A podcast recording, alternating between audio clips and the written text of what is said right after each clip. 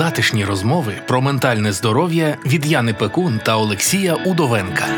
Подкаст Менталочка покликаний допомогти розібратись подекуди філософськими питаннями. Для мене ці розмови інтервізія. У мене чомусь виникло таке враження, що нас тут троє: я, ти і людина, яка нас слухає. І от ми втрьох говоримо. Експертка з питань гендерної рівності та кризовий психолог про переживання молоді під час війни. Друзі, всім привіт! Знову пройшло ще два тижні, і знову з вами в менталочці неперевершена, як завжди. Яна Пекун і я скромний кризовий психолог Олексій Удовенко. Всім привіт! Привіт, привіт! У нас дев'ятий епізод. Уявляєш? Дев'ятий епізод менталочки. Я не вірю, тому що в мене відчуття, ніби час просто летить. Він безжальний. Вже більше ніж шість місяців Боже, триває війна. Боже, Півроку. це страшно для мене. Угу. Для мене це для мене, от е, в мене недавно виходило відео, що, що пройшло 3700 з лишнім годин 24 лютого. Страшно. от в мене є оце відчуття. А в мене є відчуття е, в- тому, що, по-перше, час е, невпинний і безжальний. А по-друге, я все ще намагаюсь якось його контролювати. Ми тільки що перед цим Так. говорили про мій гіперконтроль. І сьогодні модерацію і право заводити питання в інше русло я віддала повністю Олексію, виключно як експеримент. В Над моїм- експерименту. Так, так, як е, над моїм гіперконтролем. І власне з часом в мене так само. Я все планую, планую, розписую, а потім така. Понеділок і п'ятниця, ніби Мгм. ніби це просто дуже не знаю. Напишіть друзі та подруги, чи у вас так само, бо мене це трохи навіть лякає. Ну, я особисто собі планую все взагалі. Теж. Я теж Я бо не без можу не планувати. без планування, без планування загалом нічого не вдається. Часу мало стає. Ти подивись, як ми гарно Мгм. синхронно заходимо в тематику сьогоднішнього В епізоду. точку. в Просто, точку. просто прекрасно. Е, Ми сьогодні загалом же ж говоримо про лінь, планування, прокрастинацію, енергоємність до дій, от Мгм. якусь таку готовність до дій, і загалом про те, чому в людей все настільки по-різному. Прекрасна тема, як на мене. Я просто в захваті. Взагалі, ну, ми так собі трішки планували то все. І в мене в голові була думка почати з тієї фрази, яка мене тригерила, тригерить і буде тригерити кожного разу, коли вона звучить. Якою? В школі мені казали, що він здібний, але дуже лінивий. І мене то так вимахує. І досі я розумію, що насправді. Та, це невеличка. Ну, я був двієшником. Нарешті, Я був нарешті. двієшником. Це правда, я вже неодноразово про це казав. Тебе так, ну, хтось казав так про тебе коли-небудь, що ти лінива? Ніколи. Ніколи? А знаєш чого? Ну, ну я, я знаю. Бо я ніколи не лінуюсь. Не, ну, справа насправді в тому, що я е, е, дитина. Ну, коли я була дитиною, то я була з синдромом відмінниці, Мгм. і я дуже старалась, але мені не все вдавалось. І це мене дуже бентежило і засмучувало. І Мені не вдавалось математика, якісь там точні науки. Е, І я, я ну, такий гуманітарій просто до, до мозку кісток. І мене це дуже бентежило, бо мені б хотілося, аби мені вдавалось все. А мені не вдавалось все, і мені ніхто не пояснював того, що це окей.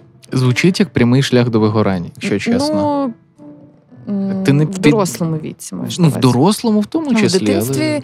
в дитинстві це трохи не так же ж працює, тому що діти загалом е, дитинство прекрасне з огляду на якщо ви маєте. Безпечний простір для дитинства, та і у вас був цей безпечний простір, і ви мали е, авторитетних людей, яким можна довіряти, які створювали цей безпечний простір. Та тоді можна говорити, що дитинство прекрасна можливість для пізнання світу, себе і так далі. Бо зрозуміло, що різні умови створюють різні наслідки. Ну, от як, наприклад, зараз. Не у Так. всіх є можливість на, Абсолютно. на пізнання світу. Так, але ну емоційного вигоряння в дитинстві як такого е, це може бути, якщо дитина е, дуже зосереджена на цьому. А в мене було багато е, талантів, які я могла реалізовувати, і тому я компенсувала це. І в мене Мгм. не було вигоряння, бо я не встигала дуже довго, так воно і зараз виходить, бо я не встигаю дуже довго фокусуватись на чомусь одному і не заглиблююсь цю там травмуючий досвід і, Мгм. і йду далі. Тобто ти потрошку, потрошку так, всього. Так, ну і різноманіття, та бо загалом і, тематики, які в мене в житті проскакують, і от це все це про різноманітність. Я не заземлена на чомусь одному, не зациклена, точніше Мгм. на цьому. Але я знаю, що це буває дуже по-різному. І от загалом, ніби такий підхід до життя він формував в мене з дитинства. Один такий процес, але моя, наприклад, сестра і брат вони абсолютно інакші, і вони зовсім по-іншому все це. Їм не треба було там так багато якихось. Ем, не знаю, досягнень або якихось речей. Бо якщо копати ще глибше, це все про те, як з, м, отримати любов, похвалу, якісь да, такі це штуки. Така в- фройдистська історія в- от, насправді починається. Взагалі, е, я поки ти говорила от про кількість енергії, ем, з такої ну, є багато підходів до розуміння того, що там в нас в голові відбувається. Не забуваємо, що, е, що, що дивитись на речі в мозку людини можна дуже по-різному. Мені подобається підхід е, такий е, дихотомічний, е, е, фройдівський е, з лібідо та танатос. Е, Ти що не Роз- чула про це? розкажи. Це, Ну, ну, іде- я, я підозрюю, але розкажи це цікаво. Е, е, ну, по суті, енергія створення, енергія знищення. Мгм. Дві протилежності, або енергія ем, любові, і енергія життя, лібідо, і енергія смерті. Е, ну, там все трішки складніше, тому що там мова йшла про два протилежні прагнення, які поєднуються в людині: прагнення до життя створення, до кохання, та прагнення до смерті, до знищення, до самознищення. І вони, ці два прагнення, постійно борються всередині нас. Я хочу звернути увагу, це просто один із підходів, як можна дивитись на речі. Але прикольно, що якщо ми візьмемо, наприклад, трудоголізм, то в ньому є безкінечна боротьба, танатос та лібідо. Теж. Дуже цікаво. Да, тому що ми і самознищуємо себе, і разом І з тим. водночас прагнемо до чогось так, кращого. так, так. Трудоголізм. Дякую, що ти ще раз підкреслив це. Я Ну. просто знатний трудоголік. Тому, трудоголік. тому для мене це теж так інсайтно звучить. Але ну, це правда. Так? Мгм. Бо в цьому дуже багато сенсів. Насправді мені дуже до вподоби е, працювати і самореалізовуватись через роботу. Але я розумію, що я, я можу так говорити з огляду на те, що я роблю тільки те, що мені подобається. Це, Мгм. це таке, е, не знаю, коли, коли це сталося, але в якийсь момент я зрозуміла, що це єдиний мій шлях до якогось умовного успіху. Так це взагалі єдиний шлях щось робити. Правильно, але це розуміють далеко не всі люди. Так, на жаль, розумієш, так. тому що люди загалом вони ж е, бачать приклад батьків. І е, є, як на мене, та з практичного знову ж таки досвіду на людей в, в, в цьому процесі впливає декілька моментів. Е, Перший момент, який може впливати, це е, досвід, той, який ми отримуємо з дитинства. Як працюють наші батьки, як вони ставляться до роботи, до досягнення цілей, що для них означає самореалізовуватись загалом. Дитина це бачить і спостерігає, і якісь паттерни поведінки все одно для неї стають нормою або не нормою. Ненавидіти роботу це норма, та Мгм. для когось. Е, Для мене ні. І тому, і тому так. Але є ще й другий такий аспект, який дуже важливий. Це наша м, така індивідуальна характерна особливість до працездатності. Ну, І вона, тут, от власне, кількість енергії. так, кількість енергії. Оця енергоємність, вона дуже і дуже різна в людей, і це абсолютно нормально. Дуже багато хто каже, що це відбувається з огляду на те, що люди мають різний характер, різні психотипи. Ну різні підходи є. Та можна там хтось дуже флегматичний, він не може бути якимсь там, хтось хто холеричний, він там якийсь там і так далі. Е, і в цьому можливо навіть є сенс. Та? В цьому є сенс. Бо, бо для мене це теж про це, та? але м, це точно не визначає те, наскільки успішною може бути людина. Бо цей умовний успішний успіх це завжди про дуже суб'єктивні речі. І, і дуже високі вимоги. Ну Ну не скажи Часто. високі вимоги, та часто це про стереотипні вимоги, високі, стереотипні високі вимоги. Мгм. Але е, було б класно, до, до чого якби я, я веду, було б класно, якби люди ставили собі запитання, а чого я хочу досягнути? Ну ніби що для мене цей успіх. Проблема ж тільки в тому, що для чесної відповіді нам треба бути чесними з собою. Да, да. Менталочка. Затишні розмови про ментальне здоров'я. Я якраз хотів сказати, що дуже важливо ж знати себе і потім, відштовхуючись від цього, ставити собі реалістичну мету. Ну, наприклад. Е, Було б абсолютно нереалістично, якби я поставив собі той самий пул завдань, який би поставила ти собі за день. Мгм. просто знаючи особливості протікання моїх е, нервових процесів. До речі, до речі, кажучи, ти згадала флегматиків, е, холериків. Це ж все теорія темпераменту. Е, Це знову ж таки підхід, але він доволі цікавий. Дуже часто люди не розуміють, що таке темперамент в сучасному розумінні, не в тому, що було 2000 років назад. 2000 років назад там була історія про те, що як начебто люди е, наповнені різними рідинами, там. Е, Жовтою рідиною, ну загалом, Е, і в залежності від співвідношення цих рідин люди різні. От. Мгм.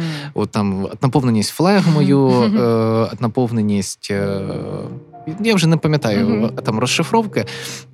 З, але в чому ідея? Зараз підхід до цього абсолютно інший, хоч ми і залишили ці ж самі слова, але темперамент це динаміка протікання нервових процесів. Тобто, як швидко збуджуються наш, е, наш мозок, як швидко розповсюджується збудження, як швидко воно затухає, як довго воно тримає збудження, чи як швидко воно. Зникає.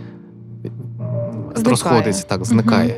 Е, І в цьому розрізі ми можемо, от якщо ми так на це подивимось, то можемо зрозуміти, що для когось е, більш характерний е, стійкий тип протікання нервових процесів. Людина сфокусувалась і молотить одну справу там 10 годин. Для когось більш характерно було б, наприклад, ну як в мене це? В мене збудження і знову затухання, збудження, затухання. Тобто, ну для мене більш характерно короткими відрізками працювати. Розумію тебе. Ну, от мені здається, в тебе Та, щось подібне, теж. да? Угу. Мені складно сфокусуватись на довгий період часу, мені стає нудно, нецікаво. Для того, аби інтерес е, підживлювати, мені треба зміна діяльності, зміна локацій, зміна е, комунікацій, е, рівна кількість комунікацій, мовчання, е, взаємодії з людьми, відсутності людей. І, і це я вже ніби це в дорослому віці зрозуміла, як це працює. Для того, аби я була працездатною, мені треба от врівноважувати оці всі штуки. Угу. Ну, бачиш, як ми дуже так тонко підійшли, що різниця є на двох рівнях: на онтогенетичному, на філогенетичному, тобто на рівні виду, Мгм. тобто, от як влаштований просто мозок в двох різних людей, Так. і на рівні досвіду. Е, Тому, от ми трішки раніше про це згадали, що людина може ставити собі реалістичну мету чи нереалістичну, вимагати від себе більше чи менше, в залежності від того, яка вона є. Угу. Дуже цікаво. Це класно. Мені взагалі до вподоби вся ця тема і ця вся історія. Але знову ж таки, давай, давай напевно поговоримо про цю лінь, про прокрастинацію. То лінь чи прокрастинація? Чи взагалі? Так, Бо я і знаю лінь, і так. лінь, і прокрастинація. Я знаю про те, що ти, ти, ти вже озвучував просто в декількох епізодах. і не тільки в епізодах. Та думку про те, що лінії не існує, що це наш мозок так намагається просто уникнути роботи, якої він не хоче виконувати. Так. Ну, не те, це теж про це. Ем, Це як Це різне чи це одне і Е, те? Це різне. Я би е, я би запропонував до цього поставитись не як е, лінь, це відсутність мотивації. Тобто лінь це не наявність чогось, а відсутність чогось. Е, І в нас є певний ланцюжок біохімічний, нейрофізіологічний, який стимулює нас до діяльності, який підкріплює там все це, вся ця штука з закріпленням, Мгм. рефлексами і не тільки рефлексами, які утворюються в нас. Е, Я веду до того, що з точки зору мозку Лінь не існує. Ну немає Мгм. такого. Ну не може бути щось, що ну чого немає. Ми Мгм. словом лінь описуємо відсутність якогось явища. бажання, мотивації. Так, відсутність бажання е, і мотивації. В цьому контексті е, ліні, я це буду повторювати, не існує. Ви не ліниві, вам не лінь. Забудьте це слово, забудьте назавжди. І ніколи так не кажіть ні про себе, ні про оточуючих. Це так не працює. тригерна точка. Я чую. Ну я ж це. кажу, що А воно я, а я тепер ну, ніби склала пазлом, знаєш, Ну? от цю історію про, про лінь. Ні, ну ти знаєш, це дуже цікаво, та як це вплинуло на тебе. Умовно, тобі казали про те, що ти лінивий, да, ти двієшник. да, да, да. Е, але ти ну бунтував, протестував, чи тобі було окей з цим? Як ти Е, почувався? Я не розумів просто. Але ти зараз це згадуєш з відчутним емоційним забарвленням. Для мене ну, мені здається, що емоційне забарвлення тут більше про те, що ем, це така дурниця. Такий стереотип, і я, я маю внутрішній бунт проти стереотипів в цілому. І хто мене там бачить не тільки по ну там не, не тільки слухає, а- але й бачить, то про це кричить моя зовнішність, моя поведінка. І оця дестереотипізація для мене є червоною ниткою мого життя, в принципі. Угу.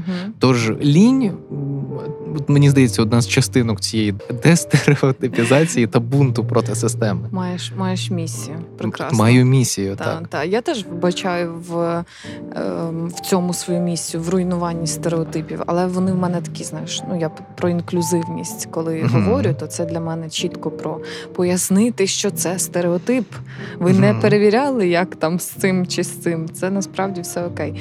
Ну, одним словом, давай повернемось до Так, теми. якщо повернутись, ну взагалі, е, що ти вкладаєш в поняття прокрастинації? От коли ти говориш про це? Е, Я часто прокрастиную. Та для Так. мене це така зараз буде маленька сповідь. Е, Я часто прокрастиную, бо є вид діяльності, вид робіт, які мені не до вподоби.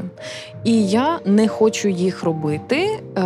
Бо я люблю працювати загалом, і, Мгм. і здебільшого роботу, яку я виконую, я люблю. Вона мене надихає. Мені подобається, мені цікаво комунікувати, взаємодіяти, вирішувати якісь питання, бачити результати. Це все мене дуже драйвить. Як тільки питання доходить до якоїсь операційної роботи, я її можу відкладати на сам кінець. І оце відкладання. Що таке прокрастинація для мене? Воно може затягтись настільки, що в якийсь момент я розумію, що мені треба здати по дедлайну щось там умовно завтра в 12 годині, але я. е, Можу пояснювати це в міру там свого навантаження. Я е, не, не встигла це зробити, але насправді я просто це відклала. Мгм. І ввечері там перед цим я можу працювати до п'ятої ранку спокійно. Ну як спокійно, вже немає просто куди давати задню і робити це. Я ем, прокрастиную тільки з тим, що я не хочу робити. Угу. І я це відкладаю, оскільки ем, ну, це заважає, тобто це псує якість мого життя. Я шукаю можливість вийти з цього там асистенти, асистентки, ем, делегування, оплатити комусь роботу. Нехай хтось зробить цю презентацію за мене. Та я її напрацюю там по ТЗ, і це геніально. Я ніби зараз, от мені 27, я е, почуваюсь достатньо самореалізованою, і я маю можливість делегувати якісь такі речі, які я не люблю робити. Не всі, звісно, я тільки вчусь. Але виявляється, якщо делегувати щось, що ти не хочеш робити з розумом, та, то в тебе звільняється набагато більше енергії, сили, часу для того, аби заробити там кошти, е, відшкодувати це, ну якимсь чином там нівелювати цей пробіл. Тобто я прийшла до того, що прокрастинація чітко вказує мені просто на те, Мгм. що мені робити не треба, Да, на що я не хочу маркер. тратити час. Все. Мгм. Мені дуже подобається твоє відношення до цього. Ну, в мене десь приблизно так само насправді. Тобто, я, е, ну, я до цього, в принципі, якщо я бачу, що мені щось не подобається, що я щось починаю відкладати, то я роблю все, щоб це не робити. Угу. Ну, в розумних межах, звісно, але це такий маркер. От я з тобою погоджуюсь, що це класнючий маркер, що щось не так. Подкаст Менталочка реалізовується молодвіж центром у співпраці з UNFPA, фондом ООН в галузі народонаселення в Україні. Але нам може прилетіти трішечки хейту за це, так? бо ми такі успішний успіх, все оце так звучить. А насправді для мене це про раціональність. Це суто раціонально. Ну, ніби якщо я розумію, що цифри мене бентежать, то мій ФОП веде моя бухгалтерка. І ці 500 там умовних гривень, е, які я буду оплачувати їй за відсутність мого стресу, додадуть мені дуже багато сили і впевненості в тому, що все окей. Бо я делегую це людині, яка є професійною в цьому. Плюс це такі собі ринкові відносини, які дозволяють підтримувати економіку. Власне, це я так і плачу працює. податки, вона платить податки. Ми всі задоволені, та і працює система. Тобто, часом ми беремо на себе забагато. І в якийсь момент не справляємось, бо бо я в міру того, що загалом, ну якби в мене є багато проєктів різних, і загалом є багато роботи, як такої, та але водночас ця вся робота вона виглядає як проєктна, тому я маю можливість ніби е, керувати своїм часом сама. Мгм. Але люди часто мене питають, як ти все встигаєш.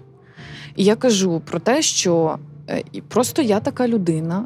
Я маю робити декілька речей. Ну, ніби декілька. Я можу і маю вести декілька проєктів одночасно. От я не Інакше буде нудно. інакше мені буде Мгм. нудно, інакше я буду відчувати себе не до кінця реалізованою. Я все одно за місяць знайду ще е, волонтерства в де- десятьох проєктах, ще якусь історію, бо я вже це все тестувала. І я повторюю завжди: це не означає, що ви маєте робити так само. Людина завжди знає відповідь на оце питання сама.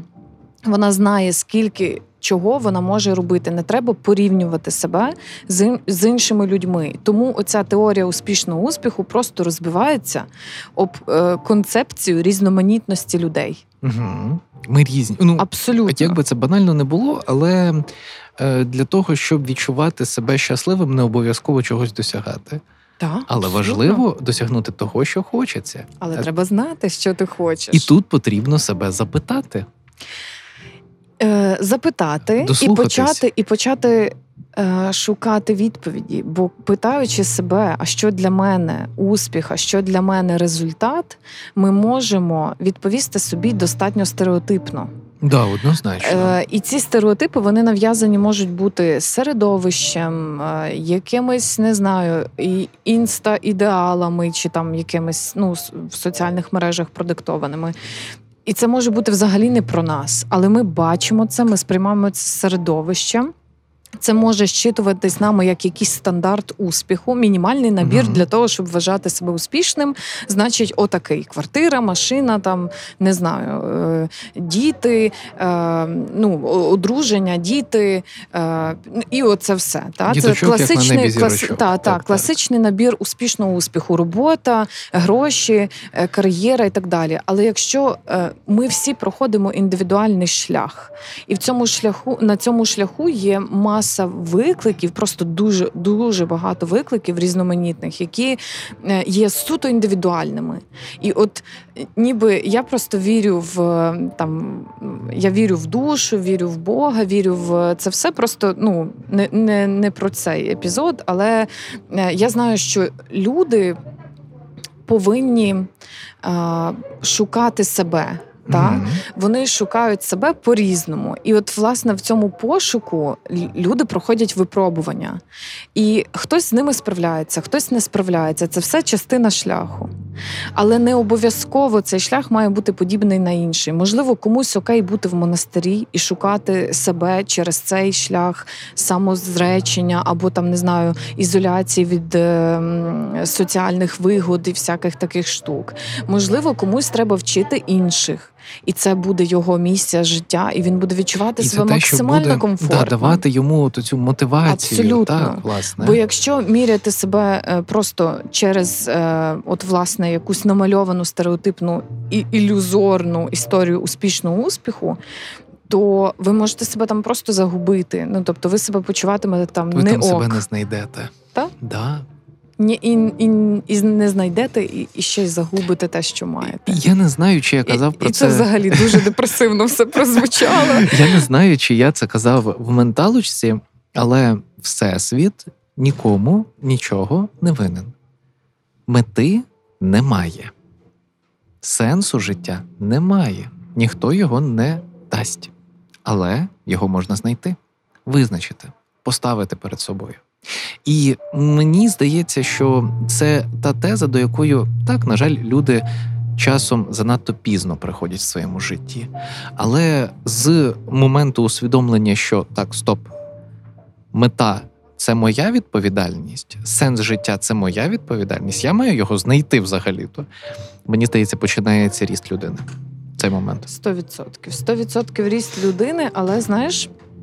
Е, Не але і, і знаєш, бо І. я погоджуюсь. Та? Е, І знаєш, ем, дуже важливо виховувати в собі сміливість. Сміливість чути правду, сміливість бути не схожим на інших, сміливість е, не вестись на е, стереотипний успішний успіх, бо це маркетинг, це дуже вигідна історія. Це про гроші в якомусь такому глобальному значенні. Мгм. Та е, це про, про це про спосіб керувати масами. Нам В тому числі. всім вигідно та знати, ніби які загальні є поінти в, в житті людини, і на якому етапі цю людину можна підчепити, та на які на які штуки, що, що їй може бути цікаво загалом. Бо коли ви йдете свій індивідуальний шлях. Таким, який не є схожий на інших, на стереотипний, та то ви є не дуже вигідним клієнтом чи клієнткою. Та вас складно зрозуміти. Ви е, вас важко намалювати в якусь цільову аудиторію. Мгм. Е, І це про сміливість бути трохи, трохи інакшим. Та? Бо теж знаєш, дуже цікаво. Я, я не знаю, чи це прямо до цієї теми, але, Мгм. але є дуже цікава штука. Е, Мені часто говорять про те, що в мені поєднуються дуже непоєднувані. Моменти, наприклад, там мої вподобання можуть не збігатись з загальним образом, який я е, створюю або який у людей е, викликаю. А і, і мене це завжди якось ображає і трохи обурює. Правда? Ну це якось дивно. Ну чому ні? Чому я, дуже- не можу бути різною? Е, От я дуже люблю вправу одну давати своїм клієнтам. Я прошу е, три рази говорити про себе Три по три рази. хвилини. Починаючи фразу, я така гарна вправа. Да, от просто Ми з тобою я. тут займаємося цією вправою. Просто я такий, такий, я такий, такий. Ну там вона розбивається на три блоки по три хвилини. Там фізично, емоційно, в суспільстві. Угу. Е, Дуже класно цю вправу порекомендувала моя колега. Вона мені прям дуже сподобалась. Я щось подібне до того робив, але це прям така структурована вправа. В чому сенс? От ми виписуємо там ті 40-50 визначень, які людина собі дала. Від е, я а любов. вона говорить, а, а ви записуєте це Так, під Мгм. Так, так, людина говорить, я записую. Мгм. Е, і потім з'ясовується, що от сусідніми е, рядками я любов, я ненависть, я гнів, я печаль, е, я хороша дружина чи хороший чоловік, я прекрасна робітниця чи прекрасний робітник. Е, Я жахлива подруга. і я так жахлива далі. подруга і так далі. Е, До чого я веду? Що якщо от скласти цей список, раптом виявиться, що в нас поєднуються протилежності. В цьому безкінеч... нескінченна краса людини. Ми різні, ми складні, ми складені, ми комплексні. В нас, е, е, в нас борються протилежності. Інколи перемагає одне, інколи інше. Змиріться. І Це будьте важливо. сміливими в Так, цьому. Та? так. Це якраз є про цю сміливість, про яку я кажу. Бути сміливим, прийняти себе е, таким, як ти є, отаким просто якимсь неідеальним і інакшим, який не вписується в якийсь намальований образ. Це означає зняти з інших, е, зняти очікування стосовно інших теж. Так, І це дуже полегшує життя. так. Але це такі істини, знаєш, я так про них легко говорю, а насправді я до них дуже довго йшла. Ну тобто я розумію, що ще там за 10 років будуть нові істини, які я готова відчути, зрозуміти. Але на цей момент я розумію, що це те. Розуміння цих речей е, суттєво покращують якість мого життя. Однозначно. І тут вже от просто, якщо відштовхуватись від тих думок, що ми озвучуємо зараз, тут вже немає місця для я лінивий, чи хтось лінивий, я недостатньо якийсь, чи ще щось. Я є. В мене є потреби. Потреба в самореалізації. Тебе не заколисується музика на фоні. Друзі та подруги, напишіть нам в коментарях, Да, будь бо я просто як я, я така ніби зачарована під цю музику. Ти так розповідаєш нас красиво. У нас тут просто вайб чудесний. От, е, власне, е, от в мене є потреба в самореалізації, чи потреба в любові, прагнення, глибинне, травматичне там з дитинства і так далі. От воно є, є потреба. Потреба народжує мотив, а мотив народжує мотивацію. І ось я вже щось роблю для того, щоб вдовольнити свою потребу. Я розумію цю потребу, я її усвідомлюю, раціональна вона чи не дуже. Головне, що я її розумію. І якщо я рухаюсь шляхом вдоволення своїх потреб, усвідомлення потреб, то немає місця для того, щоб для лінощів, для умовного неуспіху не можна бути неуспішним у, вдоволенні власної потреби. Тому що якщо ти докладаєш всі зусилля для цього, ну ти по-любому е, щось та й матимеш.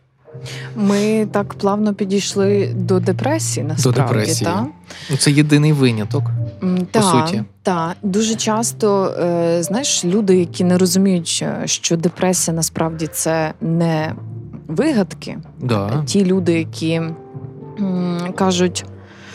Так йди в зал, запишись там, Та вийди на вулицю. Вийди Господи, погуляй. придумали ті депресії оце, свої. бо це ж там, слухай, депресія це вигадка лінивих, як казала пані Фаріон. Та?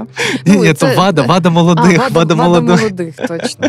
Е, то, то все жарти, та? але насправді депресія це ж хвороба. Це ж про, захворювання. про те, коли нам не вистачає конкретних гормонів радості для того, аби взагалі е, розподіляти їх на свою діяльність в міру того, як ми живемо. Та? Нам не вистачає цієї радості, прям фізично не вистачає. Так, буквально. І це, ну, це хвороба. Я буду відвертим, якщо скажу, що е, ми в душі не знаємо, як працює депресія до кінця. Е. Ми в сенсі людства. Е, Мгм. але е, так, ну загальна тенденція дійсно в тому, що. По-перше, депресія входить в міжнародні класифікації захворювань МКХ, МКЗ 10, 11 редакції, ДСМ е, це психіатричні класифікації. Тобто, е, все суспільство всього світу найрозвиненіше сказало: депресія є. Тобто, вчителька в школі може сказати, що у вас депресії немає, чи ваша мама, чи тато, чи хтось із родичів, чи друзів. Але провідні фахівці світу кажуть, депресія є. Депресія це захворювання. Воно існує на нейрофізіологічному рівні. Е, І от це, напевно, єдиний виняток, от про що ти якраз говорила, Мгм. коли ми можемо сказати, що в людини немає мотивації. В цьому сутність депресії. Нічого не хочеться. Угу. І це єдиний виняток, коли ми можемо сказати, що людині лінь. Менталочка з Яною Пекун та Олексієм Удовенком. Але лінь. Е, і знаєш, теж ну важливо говорити про те, що є різні види депресії. Там е, і кожна з цих депресій е, Це має свої явище. Складне явище, і вона має різні ознаки, так тому що буває е, депресія, наприклад, е, там помірна, та вона здається, так Мгм. називається, е, за якої ви можете функціонувати. І ви Мгм. можете виконувати звичний е, пул своїх е, завдань, обов'язків і так далі. Але це не означає, що ви не в депресії. Та? Абсолютно. Фоново ваше життя в принципі втрачає сенс. Мгм. Тобто, ви це робите автоматично, відчуваючи якусь там відповідальність, але вам байдуже. Абсолютно, абсолютно точно. І тут може не допомогти, бо насправді, е, бо особисто я з власного досвіду та роз, можу розказати про те, як я вийшла з цієї депресії без антидепресантів, але це суто індивідуальна історія. І вона взагалі може бути не, нерелевантною ні, ні до кого. В міру якраз е, своєї енергоємності я знала, що в мені має бути ще десь щось, що мене зачепить. Я собі написала чітко, ем, я собі написала ряд тих речей, які я можу робити, і які можуть мені дати оце відчуття цілісності життя. І мені не вдавалось протягом першого місяця, але я дуже старалась це робити, бо я дуже не хотіла починати боротьбу з депресією через антидепресанти. Це був мій якийсь внутрішній страх. Uh-huh. А, І я думаю, боже мій, я буду робити оце. Йду, значить, гуляти сьогодні. Оце в парк, мінімум там годину. І я йду в цьому парку і дивлюсь на ці дерева, і просто відчуваю, наскільки це все сіре для мене, наскільки воно не, не подобається мені. І от зараз, коли в мене депресії немає, і я йду в парку і дивлюсь на ці всі дерева таким, Боже, це ж природа геніальна, яке це дерево досконале, в ньому листя проходить цикл життя. І я оце йду, думаю. І потім згадую себе в депресії і розумію, що це хвороба. uh Ти розумієш, це просто е, річ, яка приходить в життя людини і забирає від неї весь життя, в, життя, смак mm-hmm. життя. Та не життя втрачає сенс без відчуття оцього оцієї радості, бо це все про гормони радості. Так, так тому, по суті. якщо в людини депресія говорити про те, що їй лінь, і треба встати і піти щось зробити, це абсолютна нісенітниця. Людині треба до фахівця або да. фахівчині, та ну, які зможуть допомогти їй визначити, по-перше, визначити, так. що з нею, та яка саме в неї депресія. А по-друге, е, вибрати якийсь шлях для боротьби з цим. І цей шлях е, не обов'язково пролягає через антидепресанти, не обов'язково. і навіть не обов'язково через психотерапію.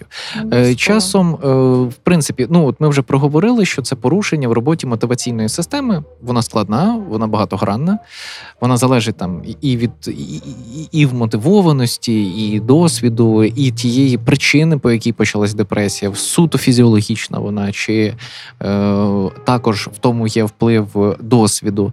І от, виходячи з цього всього, інколи навіть м, запуск цієї мотиваційної системи може просто покроково відбуватися там через прогулянки, в тому числі через прогулянки, через е, поступове додавання в своє життя більше діяльності та вдоволення невеличких, більше уваги до себе. Але цей шлях його все ж таки дійсно має визначити фахівець Було в цій добре, області. Та? Так. Ну бо фахівець радиться з людиною. Він він відчуває, намагається зрозуміти, а Що який варіант підійде, та, який варіант буде окей з огляду на діяльність, з огляду на е, теж темперамент, психотип людини, як вона загалом відчуває себе. Бо Набагато гірше, коли це якась прихована депресія, mm-hmm. і ви собі просто живете своє життя і навіть вдаєте, що все окей. Оце дуже дуже Ой, це така штука. Взагалі, я ну я і, і в роботі часто зіштовхуюся з тим, що люди просто забувають, як воно жити без депресії. Тобто, це відбувається так довго роки. Людина живе з депресією, там з підліткового віку в стані депресії. Це про якість життя. Це про якість це, життя, це, безумовно. Знаєш, це м, схоже мені на стосунки, токсичні відносини. Так, коли ми Люди, вже губимося. та, та, ми забуваємо, ми вже забуваємо, як це нормально. Uh-huh. А як це нормально? Та? Бо токсичні відносини самозатягують. Тобто ти втрачаєш відчуття межа цієї адекватності, та? а де uh-huh. окей, де мені не окей. Ти починаєш, по-перше, людина ж пристосовується до всього на світі, та? навіть до найгіршого. До хорошого швидко звикаєш і до поганого можна швидко звикнути. На Цілком. жаль, ми просто пристосовуємось. Ти про це розповідав десь в якомусь епізоді. Теж Та багато. от ми буквально перед початком цього епізоду говорили про про суперсилу людини до суперадаптації, угу. да, власне. Ну, це може грати цього... на на руку нам, а може да, грати не да, на руку. Да, Це може бути проти і, нас. І, і, власне, оце про те, що ти говориш, так, коли там людина закінчує токсичні відносини, або виліковується від депресії і входить в оцей нормальний стан життя, і вона каже: Боже, а як я як я так я жив, вже чи забула жила? чи забув про те, що це буває таке нормальне життя. І це да? страшно. Ну це ніби. страшно і тут а де оці маркери? Ну, типу, е, ти ти, ти ж е, ймовірно, як фахівець, можеш десь. Знаєш, я просто намагаюся собі угу. часто відповісти на питання, чому ми губимо, де оця межа, коли щось виходить за ну коли щось стає не ок, і це стає для нас звичним. Я, до речі, цю штуку дуже глибоко намагався принаймні рефлексувати, і прийшов до трішки, можливо, десь банальної, можливо, десь незрозумілої думки про те, що друзі, не забуваємо, що ми кубка матерії, яка намагається усвідомити саму себе. Угу. І в тому є велика біда, ну велика ну, чарівна сила того, що відбувається. Це просто зачаровує.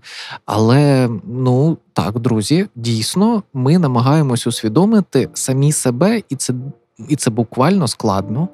Е, е, Ми не можемо, ми заковані в рамках власної психіки та ходу думок, який вже сформований. Нейронні мережі які в нас існують в голові, збуджуються та гальмуються за певним шляхом, який вже встановлено. Нам дуже складно розробити та прийняти нові нейронні шляхи. Нам ну, це буквально на фізіологічному рівні складніше, ніж е, скористатись старим шляхом е, до думок. Тож дуже важливо, щоб суспільство навколо вказувало, що ну Друзі, дивіться, взагалі-то. Йому не вигідно. Ну да, да. Я тут про теорію змов. Суспільство, да, до речі. Ні, ми, ну, це не про теорію змов, Ні, якщо ні, щось, ми- це про це про бізнес. Це про бізнес. Я жартую. Насправді, то ну, це. Це норм, ну ніби так ок, та так функціонують економіч... з економічної точки зору м, суспільства. І це окей в якомусь Мгм. значенні, але просто це має наслідок для ментального здоров'я, дуже прямий. Так, так. Тут, е, тут біда, от в цьому знеціненні, е, ну, в нормі людина має жити щасливо. Ну, от просто факт. Якщо ми глянемо на які-небудь там племена Папуанової Гвінеї, як вони живуть життя, от вони десь приблизно 2-3 2-3 години на день вони витрачають на те, щоб забезпечити собі життя. Весь інший час вони або бавляться, або щось там досліджують, або щось там от Але жити щасливо, ну, типу, е, люди щитують щастя в чому? Ну, це індивідуально. Ну, але загалом це підкріплення гормональне дофаміну, да, там, да, да. якраз з гормонами е, радості, Мгм. гормонами радості. І їх можна отримати з різних е, джерел, Так. з різних подій, з різних, е, не знаю, ну, з різної діяльності, по-різному. Важливо все ж таки знати. Зрозуміти, Зрозуміти, так. що саме мені дає оце умовну щастя, радість, бо просто є ще легкий дофамін, та який Шоколадка. нам е, шоколадка, е, наркотики, е, Да. якісь такі дуже алкоголь, та це все легкий дофамін, і це тому викликає залежність. Бо люди, Мгм. якщо вони не знають, а що саме в інших сферах мого життя дає мені оцей складніший дофамін, Мгм. то ми можемо швидше повертатись до легкого дофаміну, та і випити алкоголь і стає так розслаблено і прикольно, і весело. Е, Але це швидко минуче. В тому вся суть легкого дофаміну, бо набагато.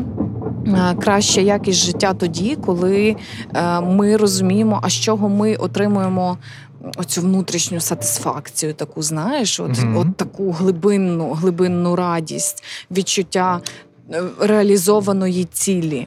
Це mm. Зовсім про інший вид Це радості. більш глибоке відчуття, набагато більш глибоке відчуття. Але дуже мало людей до нього прагнуть, тому що мало людей.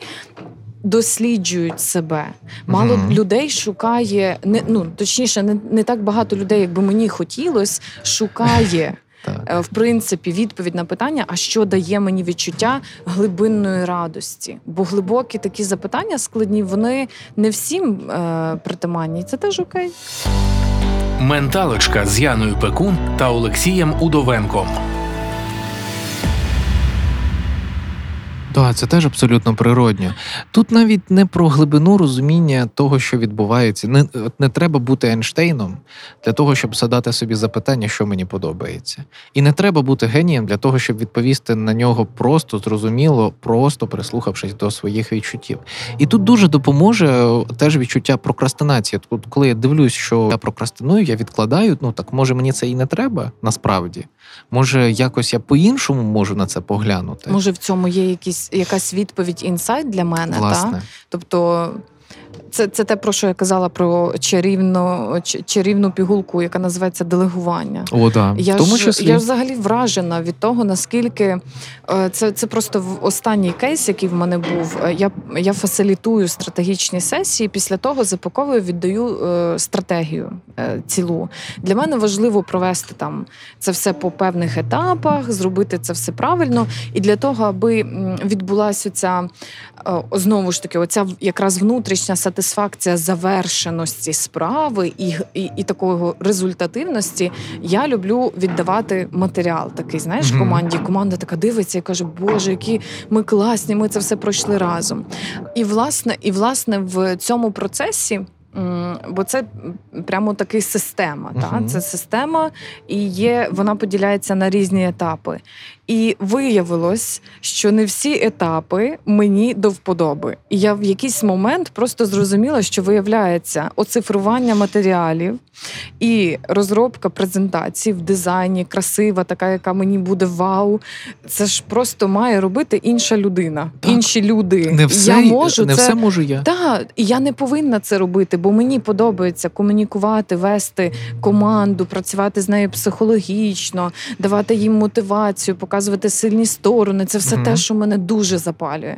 І я тільки сідаю за ці всі опрацювання і така: о Боже, як я не хочу це робити, яка я нещасна в цьому. Mm-hmm. І починається: заглянемо в телефон, mm-hmm. відкриємо ноутбук, може на фоні вімкнемо якесь відео, може мені буде легше, а мені геть не легше. І в якийсь момент, коли я це віддаю через е, даю технічне завдання, через якийсь момент отримую цю презентацію. Я сідаю така. Ну, воно ж таки мало. О бути. Боже, як гарно! Це ж те, що я хотіла. Це ж прекрасно. Ну не завжди так буває, та десь треба правки внести і так далі, але це про це. Да, Ніби да. ти виконала, і і я не е, вичерпана, і в мені є ресурс, і в мені є натхнення, мотивація це все завершити, бо не все ми повинні робити. Абсолютно. Але і... культура делегування в нас жахлива в країні. Ну, насправді. Ну, тут, тут є біда, і взагалі я хочу зауважити дуже дуже частий кейс в моїй роботі. Ем, він стосується і творчих проц... Ем, і творчих професій, і більш такого там побудування бізнесу. Наприклад, коли людина має класнючу ідею, е, вміє, знає, втілює, робить технічну складову, а ну не може ніяк її, наприклад, продати, або не може якось пояснити цю ідею. І це от прям реально часто зустрічається. І неочевидно, що треба цю е, треба це завдання просто віддати іншій людині. Неочевидно. Тому що нам ну, ну дивись, дуже неочевидно. Бо, бо є просто один такий момент. Ми дуже е, часто стереотипно і ілюзорно уявляємо собі, яким чином ми маємо дійти до цього власного успіху. Mm-hmm. Тому що е, це така історія кіношна. Дуже як, начебто, є певний конкретний так, є шлях. якийсь алгоритм, так, за так. яким ми можемо досягти оцього успіху. А виявляється, mm-hmm. це просто стереотипізація загалом і, і насаджування ідеї про успішний успіх. І, і ще дозволю, uh так вклинюся, і це ілюзія дуже комфортна, зручна ілюзія. Так, Її пропонують е, дуже багато хто пропонує.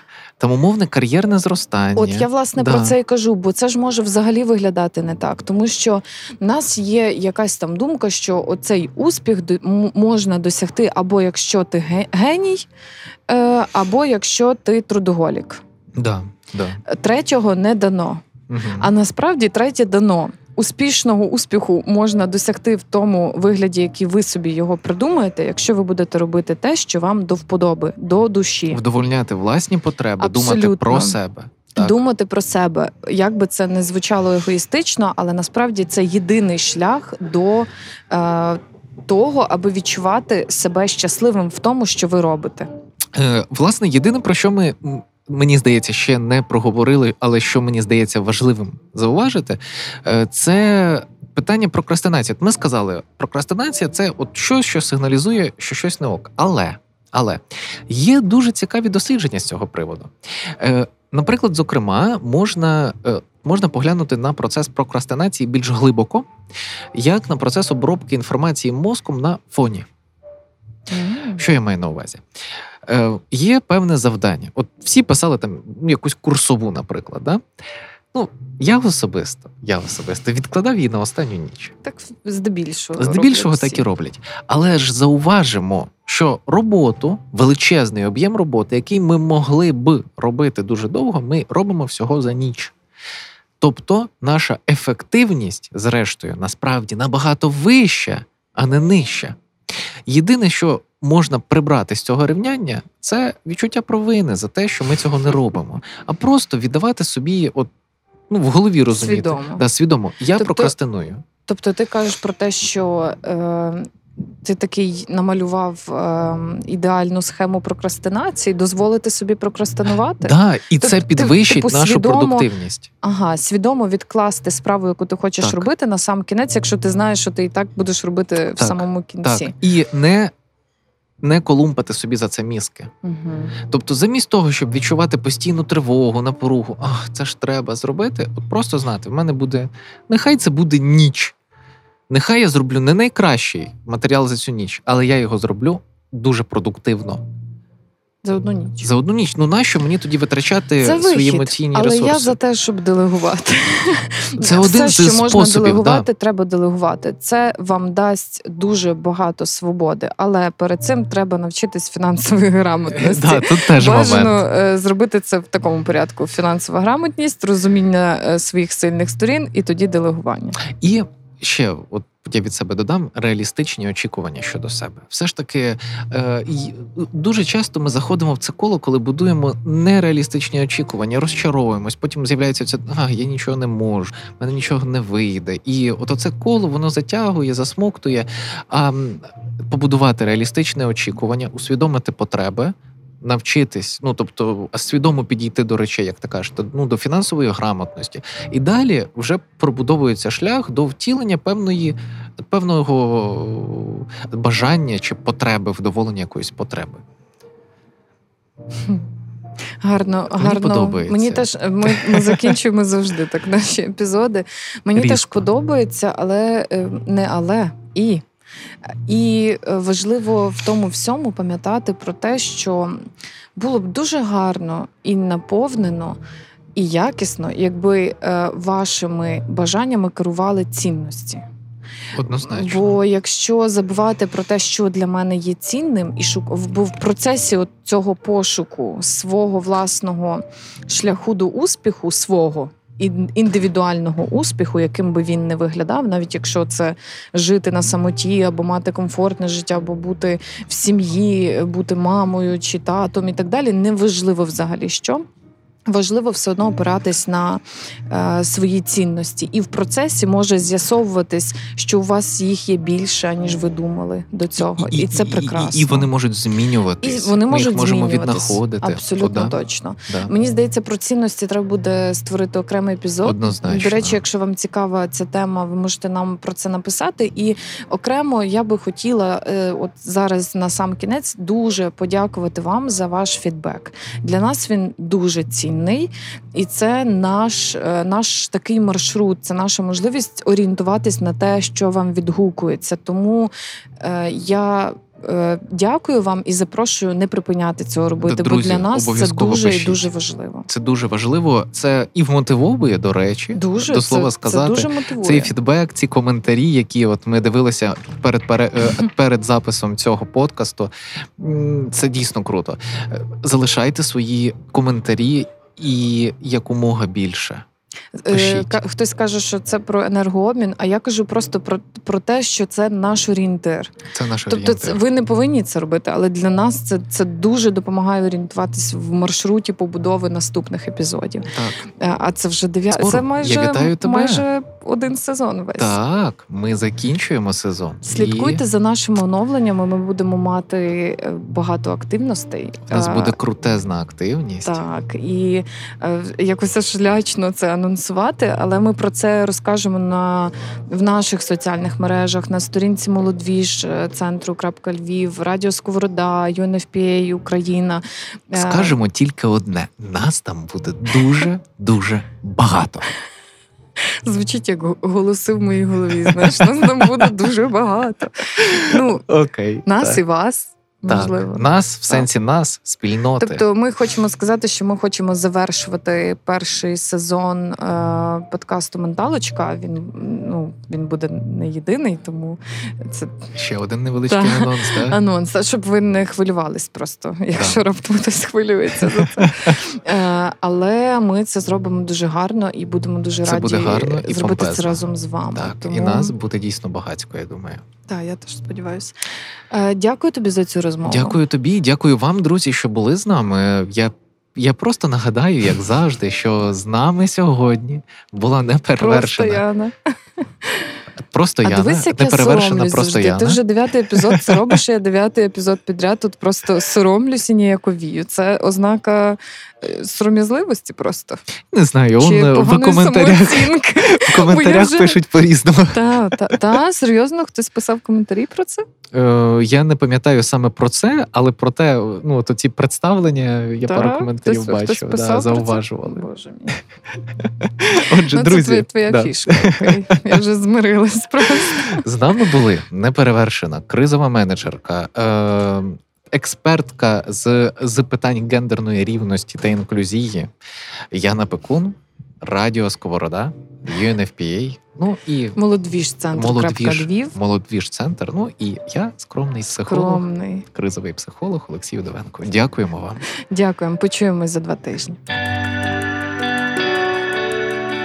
Затишні розмови про ментальне здоров'я від Яни Пекун та Олексія Удовенка. Подкаст Менталочка покликаний допомогти розібратись подекуди філософськими питаннями.